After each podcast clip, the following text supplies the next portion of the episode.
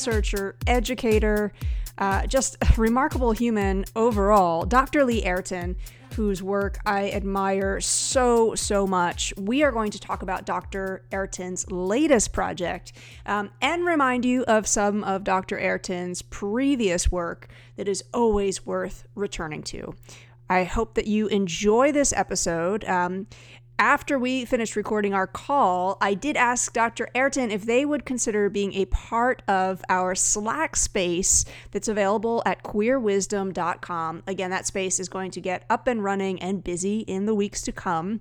And Dr. Airton so kindly said yes. So, a reminder um, if you are looking for inspiration and ideas to help you get started thinking now about what Pride 2022 might be on your campus, you might want to head over to queerwisdom.com. But now, on to our conversation with Dr. Airton. Um, and listeners, I'll just let you know right at the top of the episode that all of the links that you hear us refer to are over there in the show notes um, because you are going to want to explore Dr. Airton's work. I cannot um, I, I, just can't say enough great things about the work that Dr. Airton is doing for educators uh, and, really just people everywhere. Hope you enjoy this conversation. My name is Dr. Lee Airton, and I'm a faculty member in the Faculty of Education at Queen's University in Kingston, Ontario. I do a bunch of stuff. I have various websites and projects, and my most recent thing I'm so excited to talk to you about is www.gegi or gegi.ca. I I have to say, Dr. Airton, I was thrilled to have kind of stumbled across your new project. It's amazing. And uh, again, folks who are listening, of course, we're going to be putting the links to the homepage, but the links to right. specific resources in the show notes um, as well, because there's there's so much that's there. It's just such a rich resource with so many different audiences. Mm. Um, and so I, I really just kind of want to jump right in and, and start yeah. talking about it. Um, and I, I wonder if you don't mind if we actually talk about how you have a section there for school boards. Yeah, totally. that struck me as being really unique and and very mm. very mm. important, especially. Mm-hmm.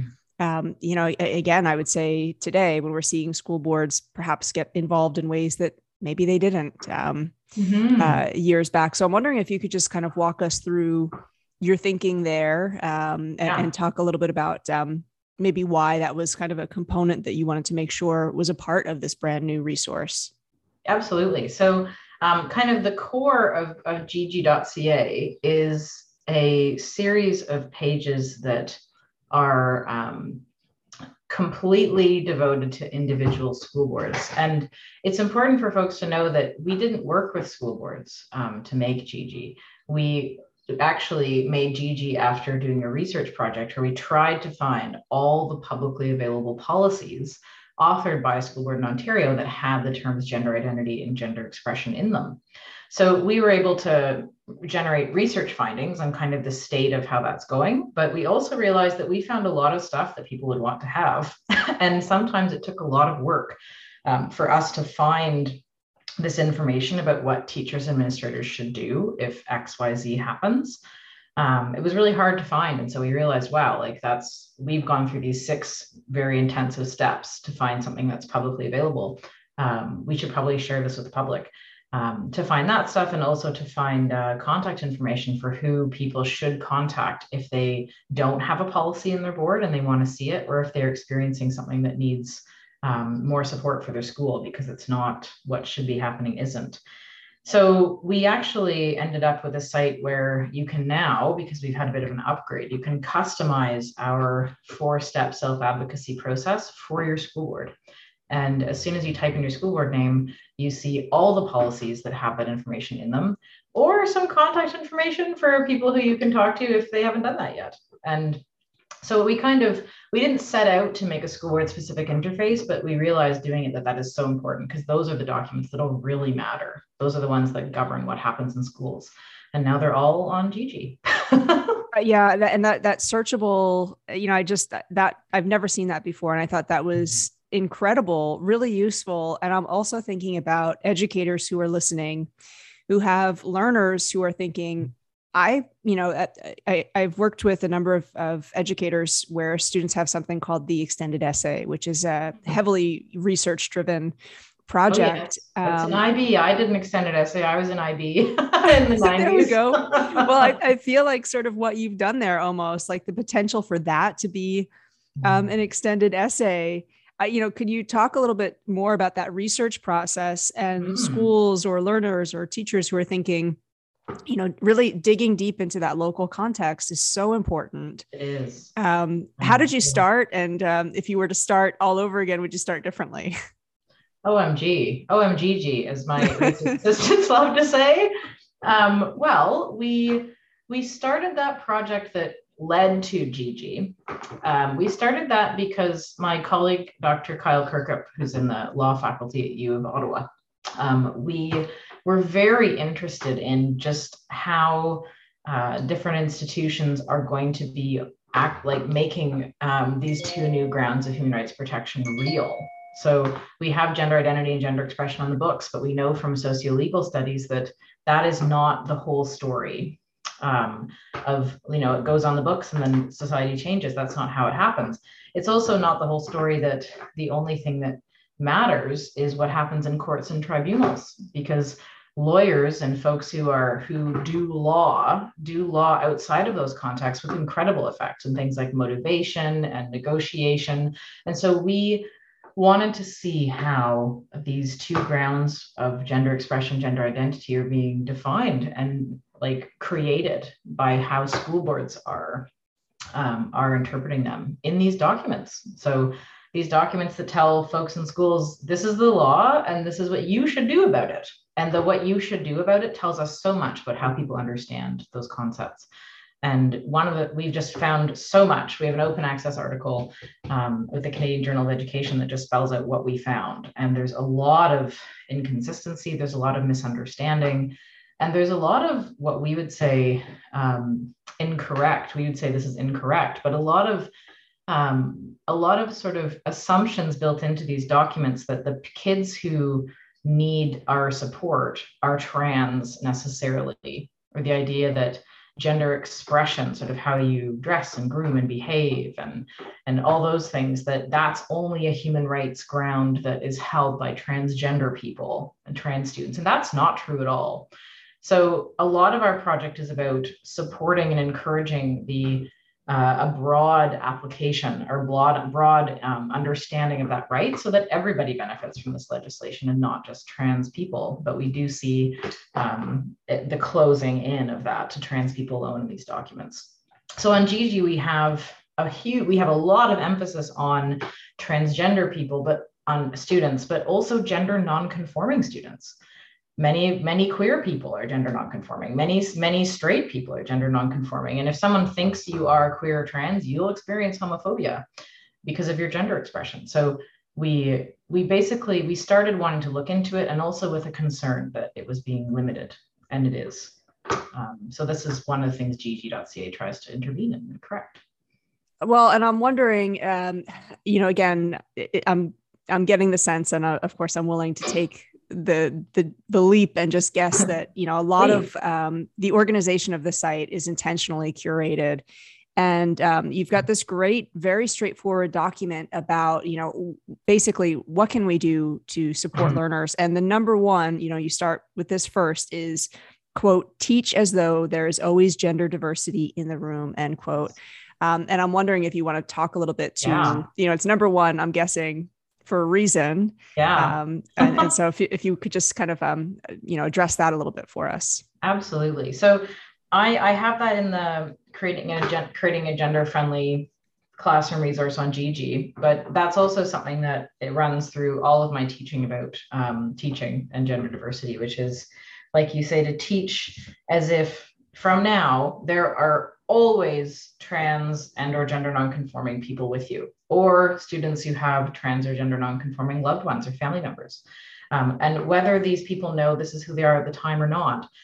And the reason i say that and i emphasize that is because we have a lot of schools that are getting really good at and comfortable with supporting a out usually binary usually gender conforming trans boy or trans girl, um, somebody who needs uh, acceptance and access seamlessly to things that are for girls or for boys in that setting. And that is wonderful. It's a wonderful thing that's happening. But as um, as transgenders emergence is increases and we we have more of the diversity among transgender people that is that is entering into our schools into public life we're seeing that trans as a category is actually not so easy to just fit into the way that we do things in schools and actually challenges a lot of that. So, what I don't want and what I work hard to um, to intervene in is the idea that if you have like you can do all this stuff we need to do to make this an okay place once you know you have a trans student and there's a couple problems with that and the first problem is that that relies on the teacher who, in in most cases, in the is a you know informed layperson um, and likely doesn't have that much access to knowledge about gender diversity, and that's changing, but that's usually where we are. It relies on that person being able to know they have a trans student and unfortunately, most teachers, like everybody else, like me, we are all steeped in popular culture that offers us some pretty limited representations of what trans looks like. So we just cannot wait for um, teachers to have the capacity um, to just be able to know if they have a trans student. And moreover, they may never know. Uh, so we also can't uh, we can't demand of a tr- young trans person or questioning person that they let someone know who they are if they have really no reason to believe that that's going to be a safe place for them when they do so we we really we cannot wait we must teach as if we have this with us and that doesn't mean teaching lessons about transgender people it means making a lot of different kinds of little changes to what we do and i i have there's all kinds of other ways to do that in that document but that's that's really the why and I, you know, again, we talked about this last time, just the reality that school is so heavily gendered and it's sort mm-hmm. of, you know, like the fish to water once you realize that's what you're swimming in. You sort yeah. of see it everywhere. And I'm wondering, oh, yeah. Um, you know, uh, I, I also just sort of want to give a little bit of a shout out to your book, Gender Your Guide, a gender friendly primer on what to know, what to say, what to do in the new gender culture. Um, and on page 93, you um, you reference your project your project uh, this is my pronoun from this yeah, is my pronoun is my pronoun. The og uh, the og from 2012 yeah. Um, and um, you talk a little bit about the questions that you were receiving back in 2012 about gender mm. neutral mm-hmm. pronouns and um, uh, you know that the questions kind of reflected the state of public knowledge and I'm wondering, are you seeing um, sort of more nuanced questions or, you know, the conversation shifting that suggests, um, you know, you point out like educators need to do some learning and some unlearning. Yeah. In some ways, schools are supporting that. In other ways, of course, they're not. And I'm just wondering if you have a sense, you know, are you getting questions that reflect Movement. growth or stagnation yeah. or? Oh, yeah, big time um, big time. In fact, I I archived Jen, um, they is my pronoun.com mm-hmm. uh, a couple of years ago because the questions we have this term in, in among researchers called data saturation, which means that we're not seeing anything new emerge from non when we do non-statistical research. So the same ideas keep coming up. And then at that point, we generally stop our analysis. We say, okay, this is what there is to know about this phenomenon using the methods we've used to study it. And I basically had that phenomenon with they as my pronoun. Very few new questions. Um, a lot of the same things repeating themselves um, themselves. And that is why I archived the site. So the kinds of questions around what do we do about pronouns? How do we navigate that in everyday life? Those general answers, those were things that the general public had more and more access to. And um, and I had already answered them. So today, almost 10 years since I started They as my pronoun which is wild. Um, 10 years since I started that blog, um, I, I've noticed just a ginormous shift in the tenor of the, the question, sort of the average question that I get. And I used to have to do a lot of um, what is this? Why does it matter? That was a lot of what I had to do. And now, when I step into a, um, a, a, workshop or a conversation, and I, I talk to people all over Canada all the time and sometimes internationally, it's just what do we do? What do we do about it? This is a thing. This is in the world. This is in our classrooms. This is something our students are experiencing. And we know that because we have them. We have folks saying, actually, this is my deal. And what do I do? just tell me because I really want to get this right. And that's wonderful. Um, that's just a wonderful thing. That starting place is just so many steps farther along than we had. And it's so many steps farther along than many places in the global north. And I use that just because um, there's just, it's very important to know that there's different contexts for this work and that what I do isn't transferable everywhere because gender is very local, including transgender. Um, so we are, we up in Canada get to do a lot of wonderful work on the so what that you actually don't get to do in, in, in, unfortunately in the UK in some contexts and in the, in the United States because they are still in many places having the what is this and why is it important and why is it even real? Up here I don't um, I just don't have to I, that isn't what we're doing. Um, we're just figuring out what to do so that is a shift I've seen in all areas of my practice teacher ed professional development um, even like media the way what I'm asked to talk about um, is just wildly changed. And I don't, I don't know um, what we'll be doing in 10 years, but I think we'll be digging even more deeply into these enduring things that are difficult about actually making our institutions welcoming of gender diversity. Like um, I'd say that the sort of the number one thing that I am asked work on with uh, that I, not that I, I have to, but that I'm asked about um, by schools of all stripes is um, what do we do if we have a student let us know that they're trans, but their parent isn't supportive? And that is the hot question. There will be hot questions later. It used to be, what is they? what does this mean? That was the hot question. And then it was, um, oh my goodness, what about the bathrooms? And then the schools kind of figured out what they should do. Actually, implementing that is, is taking time. But this is the hot question now. And that is that is very much an artifact of our, our evolving legal context because um, it's very difficult for a school um, populated by adults who are well-meaning and and um, and used to categories of information that are confidential and sensitive and categories of information that are public and knowable. And just trying to integrate their usually layperson understanding of gender and parenting and what parents get to know and get to do with these two categories of information. Is this is this sensitive? Is it not sensitive? How do i make that how do i make that judgment? Where does that information go? And how do i help the student to make good choices about getting being who they are and staying safe. And that's very complicated.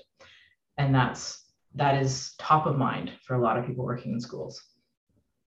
Yeah and, you know with that uh, you know I, I also you know i'm i'm wondering because i i see this happen with the work that i do too is a tendency to almost want a can there just be a template or a recipe that's going to work in every yeah. situation and again it's sort of like what you were talking about earlier where mm-hmm. what we're trying to yeah. do is expand our thinking around it but then there's this natural tendency almost like okay but let's then get the little boxes out and and again categorize again and conform yeah. again um, and i'm I don't know. I'm wondering if if that's been your experience too, where mm-hmm. people say, "Well, isn't there just a this is the recipe that certainly this will work in every scenario where." Mm.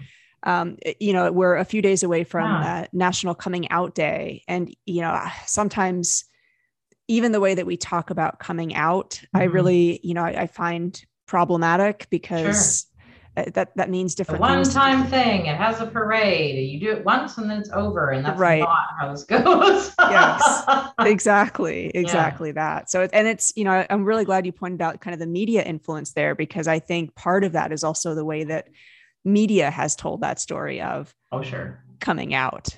Oh yeah, and often with a very celebratory um, desire. So, I think so. I I think um, there's two. I'm really interested in how you tied that tied that desire for tell me like desire for in this situation what do i do and calling that kind of a, a one size fits all kind of desire for a box with the um, spotting a trans kid i know it's a trans kid so i do xyz box that i that i think is not a good scene but the but the first one about tell me what do i do in this situation i i think that I am a person who does believe that there are things we can offer people to govern them in particular situations. I think that's true. And that isn't to say that everything will work for everyone, but that we can do it with a light enough touch that um, we we aren't so committed to this being the way that when we are told that actually that doesn't work for me or actually this didn't really go well for me, we can say, okay, thanks for telling me. Let's do something else. But I do believe that it's not bad to give people a box sometimes, and it just depends on what the box is because um, I, for example, I have I have come to a place where I am advising um, schools that if they have a student who says, and often this just happens, like it's not a big coming out fanfare, it's like an incidental conversation where a kid says, Hey, actually, like, I think I'd rather be called this name, or this is like a pronoun I feel okay about.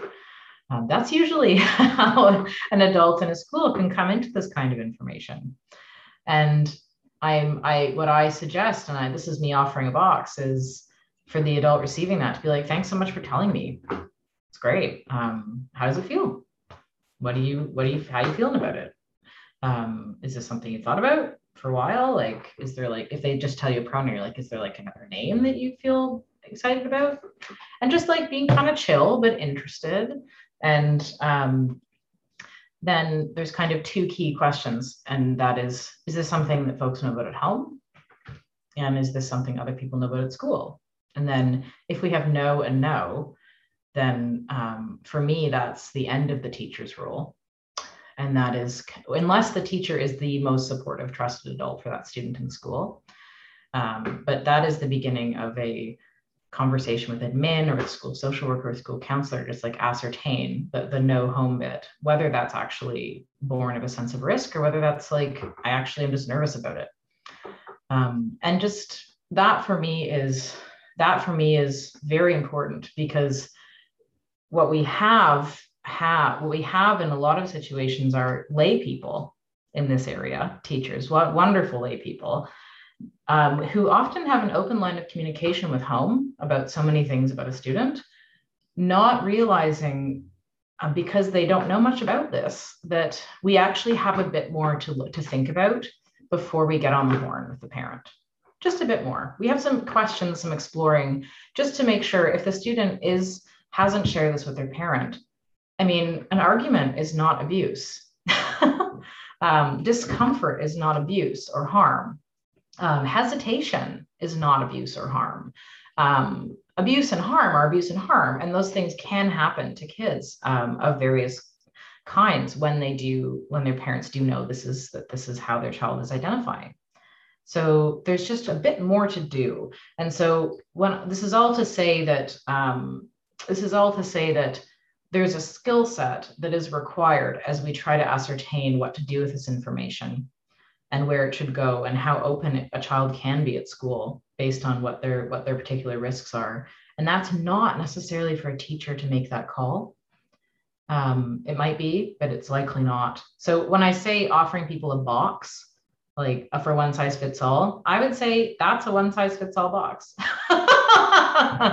Just rethinking what that role might be and where it ends and what else is required now. That kind and of I, I love that you know again that it starts with just gathering some information, valuing that something has been shared with you. Mm-hmm. And as you mm-hmm. describe that, it also dawns on me that if we are going to provide a, a, box, that's an excellent one to provide because I hope so. I, well, for multiple reasons, one of which being there's some familiarity in that. You know, as an educator, I think even just the notion of, you know, learners bring us things sometimes that no, they haven't talked through perhaps with anybody else. Yes. Um, and I, I think, you know, just as a touchstone, teachers have been in that space before. Um, and, and again, hopefully that's just right. This is familiar. I, I know yeah. how to sort of, you know, be the advocate, be the listener.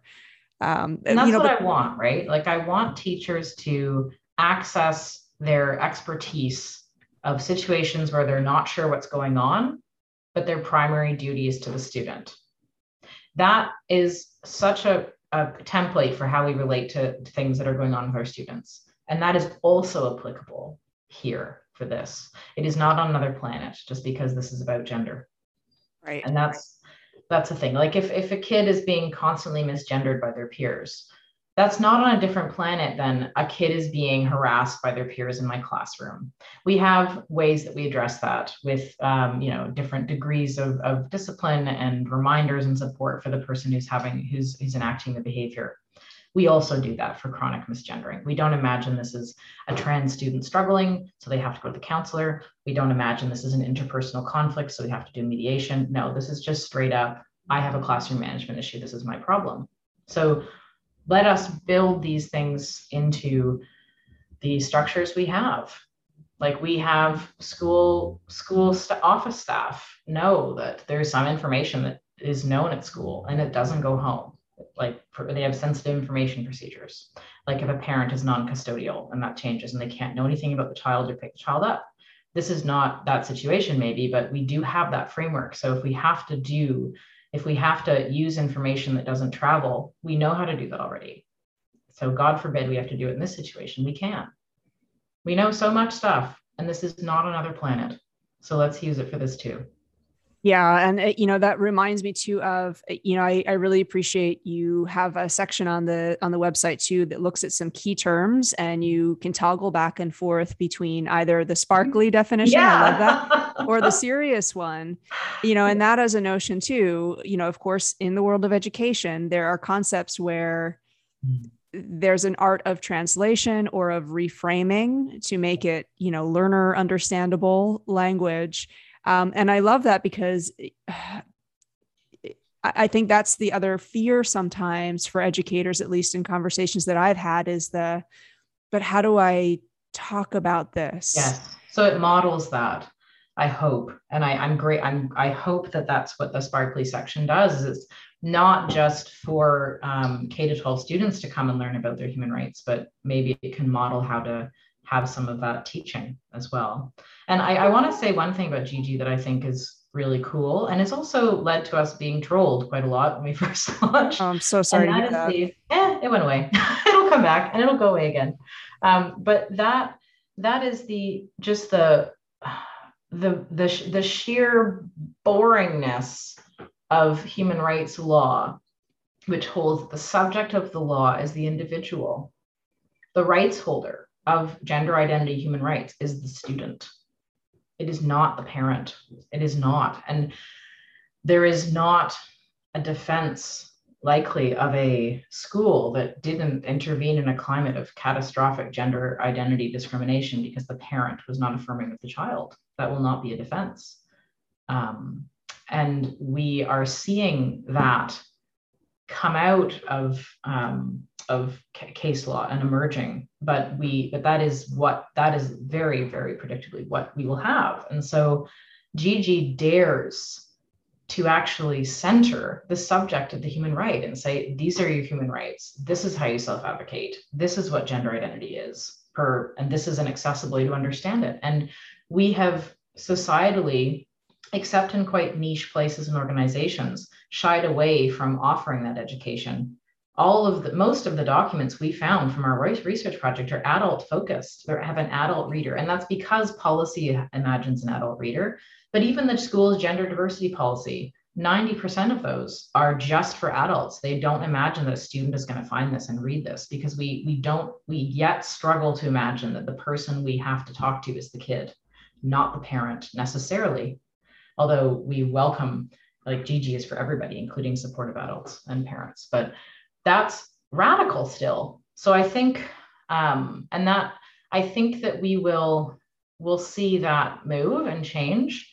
And I'm I'm proud that we did the most boring thing, which is center the actual subject of the right, um, the human right. And I think we'll see more people do that and more policy do that as well.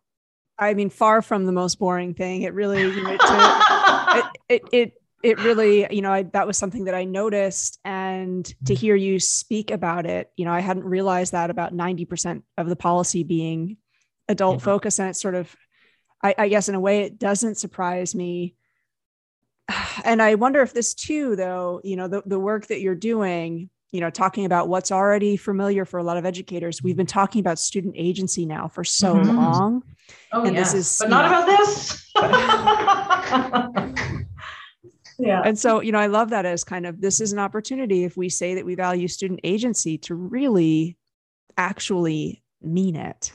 Oh yes. Um, we yes we had we had we've had um you know a couple of folks who I don't think are are well intentioned critics just say um, can anyone access this website and I'm like yes and my answer has been it is a website. Yes. It is a website that collects and translates publicly available information from human rights law and from case law. Uh, law, we're having a, a law centered site that's coming soon that's going to be even more exciting um, and from school board policy. So yes, anyone can come to a website on the public internet. And just the just the the idea that um, trans, offering and translating publicly available information for an audience of someone of people who hold these human rights is worthy is a critique. It's fascinating.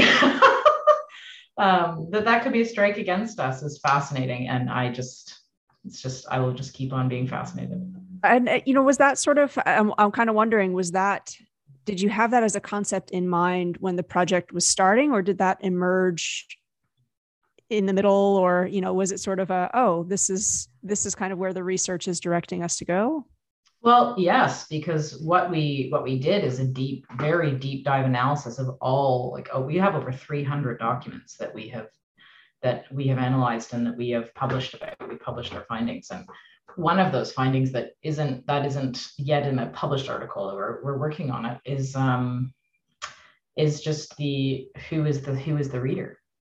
And the reader is by and large an adult uh, when these are publicly available documents of things like gender diversity in school board. It's an adult reader. That's who it's for. It's not.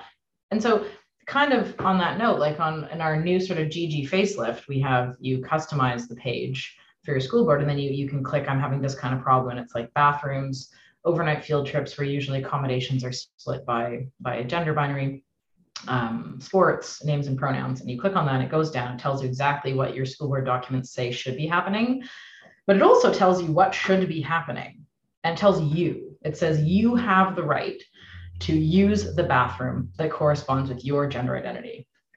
You do not have to use a gender neutral washroom if you are a trans girl or a trans boy. You must be given a washroom that you can use if you are non binary. Sometimes that's a repurposed single stall staff washroom, and sometimes it's not. But this is what must be happening. If this is not happening, this may be discrimination. Here is what you do.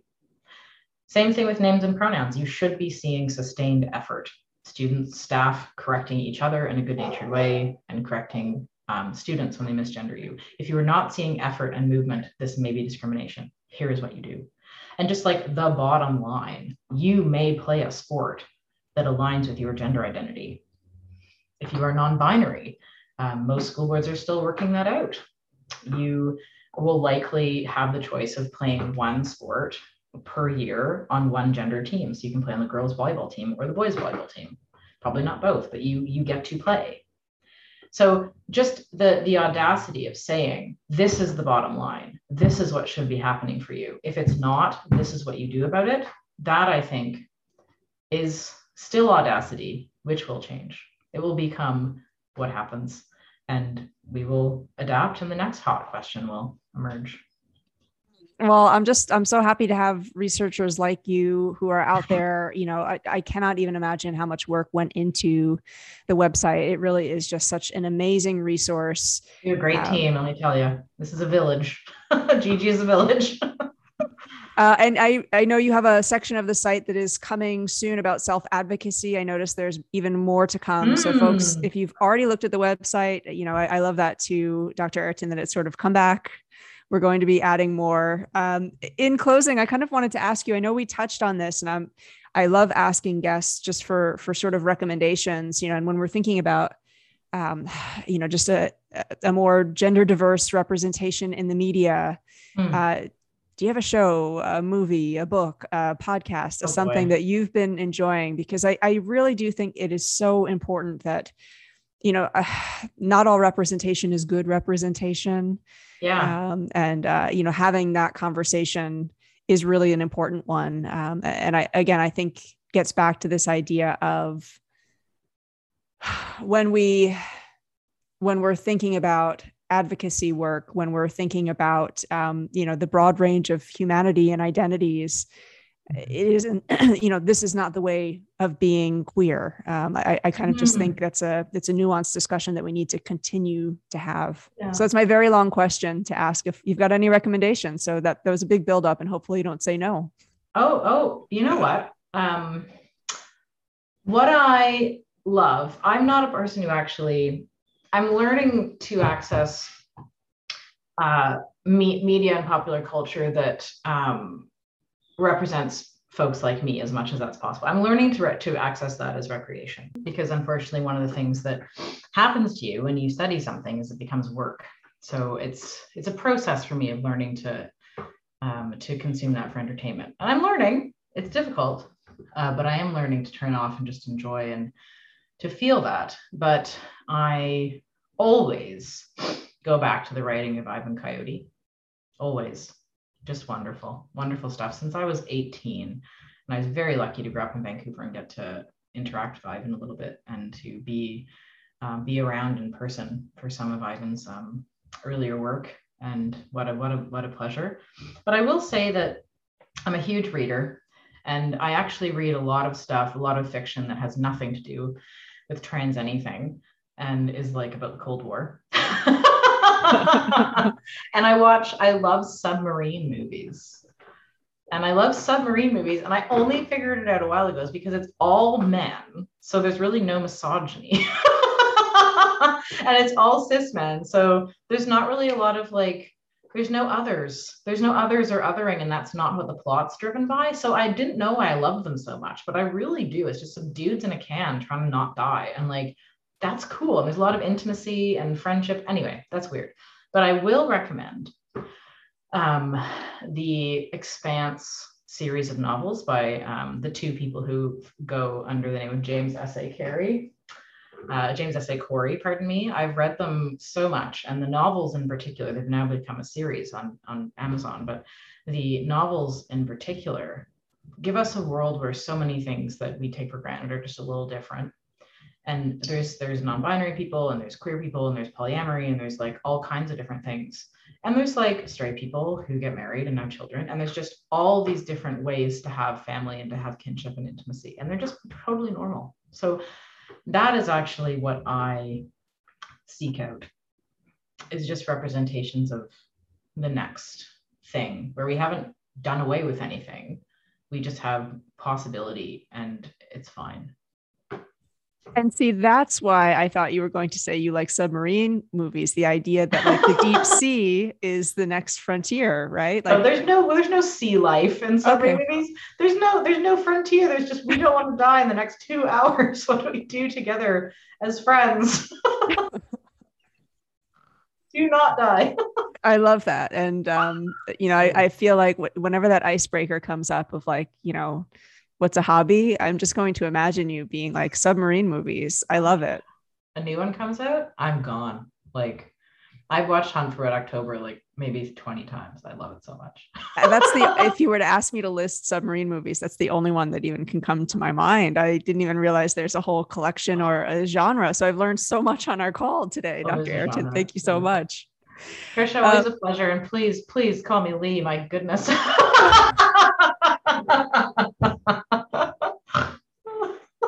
I'll, I'll work on that. Uh, we will be linking over, of course, to the amazing new resource, but as well as um, you know, your your former work is is outstanding as well. And I believe Gender Your Guide is now in paperback. Oh yeah, it's um, all out there, and ebook too. And ebook. And so you'll be the first to know actually that it's also going to be an audiobook and I am reading it. oh, that's amazing. That's, that's fantastic. Start recording in the new year, and I can't wait for that to be in the world. Oh, congratulations. That is really exciting. Um, I will look out for that. Um, and again, folks, if you're listening and your school library or your local library do, does not have those texts, request them. If you're on Goodreads, you know, get them on your to be read shelf um, it, it's such a pleasure and an honor to get to learn with you. Um, again, I, oh I hope um, I hope to see just more and more things coming coming from you. It's just um, the, the work that you're doing is really and truly inspiring. And thank you for reminding us again to always be centering the learner. Um, it's mm-hmm. it, again, it's an important point for us to just keep coming back to. So thank you for that. To share it is my pleasure, and I'm I'm so grateful for the space you make, and thank you so much for having me.